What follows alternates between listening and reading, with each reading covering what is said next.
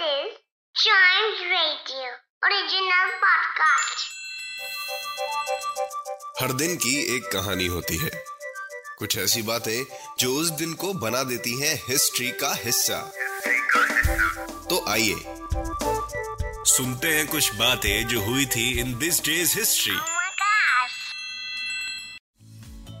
शुरू करते हैं 1806 से आइजैक क्विंटार्ड ये एक इन्वेंटर थे जिन्होंने आज के दिन सिडर मिल का पेटेंट अपने नाम करवा लिया था। आपको पता है सिडर मिल क्या होता है? सिडर मिल एप्पल्स को क्रश करने की एक मशीन होती है, जो एप्पल को एप्पल जूस में कन्वर्ट कर देती है।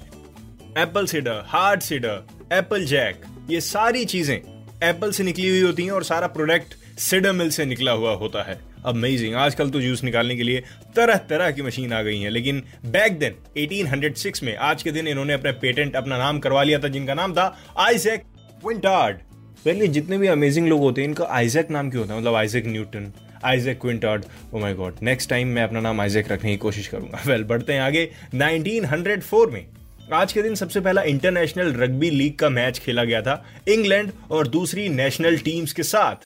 ये मैच इंग्लैंड में ही खेला गया था और आज ही से फिर रग्बी की पहचान दुनिया में जाने जानी लगी थी। 1904 से इसकी शुरुआत की गई थी।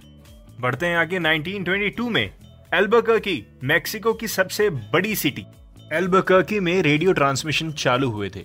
एनएम रेडियो नाम रखा गया था इसका, K O B A M transmission in 1922 Albuquerque New Mexico की सबसे बड़ी सिटी है, जैसे मैंने आपको बताया, और ये हाई डेजर्ट प्लेस के अंदर सिचुएटेड है। बढ़ते हैं आगे 1930 में। 1930 में महात्मा गांधी जी ने आज ही के दिन ब्रिटिश लॉ को हरा दिया था। कैसे?